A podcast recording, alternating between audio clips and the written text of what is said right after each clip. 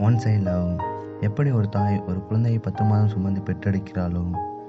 அதுபோல் தான் காதலும்.